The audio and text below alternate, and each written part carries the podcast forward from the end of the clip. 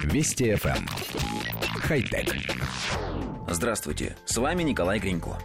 В современных автомобилях обогрев ветрового стекла, если он есть, реализован с помощью тонких металлических нитей, расположенных между слоями триплекса по всей его поверхности. При подаче на них напряжения бортовой сети металлические нити нагреваются и стекло относительно быстро оттаивает от снега и льда. Однако у этой технологии есть ощутимый минус – сетка из нити обогрева заметна невооруженным глазом. Некоторые водители не обращают на них внимания, а некоторых это изрядно раздражает и отвлекает от дороги.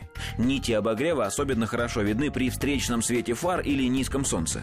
Решить эту проблему взялись инженеры компании Volkswagen. Вместо металлических нитей между слоев стекла они предложили использовать напыление серебра. Этот слой настолько тонкий и прозрачный, что не снижает светопропускаемость стекла и незаметен визуально. Так же, как и нити, серебряный слой при подаче напряжения нагревается. В так называемой парковочной зоне щеток стеклоочистителей в нижней части стекла есть дополнительное напыление для более интенсивного нагрева. При включении такое стекло потребляет от 400 до 500 ватт, что в среднем втрое меньше, чем обогрев с металлическими нитями. Стекло с серебряным напылением также отражает до 60% ультрафиолетового излучения, что позволяет салону автомобиля нагреваться под прямыми лучами солнца на 15 градусов меньше, чем при использовании обычного триплекса. По словам инженеров, стоить их изобретение будет не больше, чем обычное стекло с обогревом. Коллективу редакции нашей программы кажется, что сообщение о невидимом обогреве стекла мы уже читали, причем довольно давно, но вспомнить, где именно, пока не можем.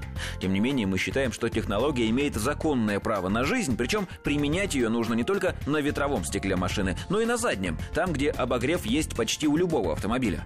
Да что мелочиться, обогреваться должны и боковые стекла. Отечественные автомобилисты хорошо знают, что такое налить на них, мешающая обзору и не позволяющая опустить стекло. Понятное дело, что новинку можно и нужно применять и на других видах транспорта – поездах, кораблях, самолетах и так далее. Можно внедрить ее еще шире, монтировать в зеркала для ванных комнат и очки. В обоих случаях это будет защита от запотевания.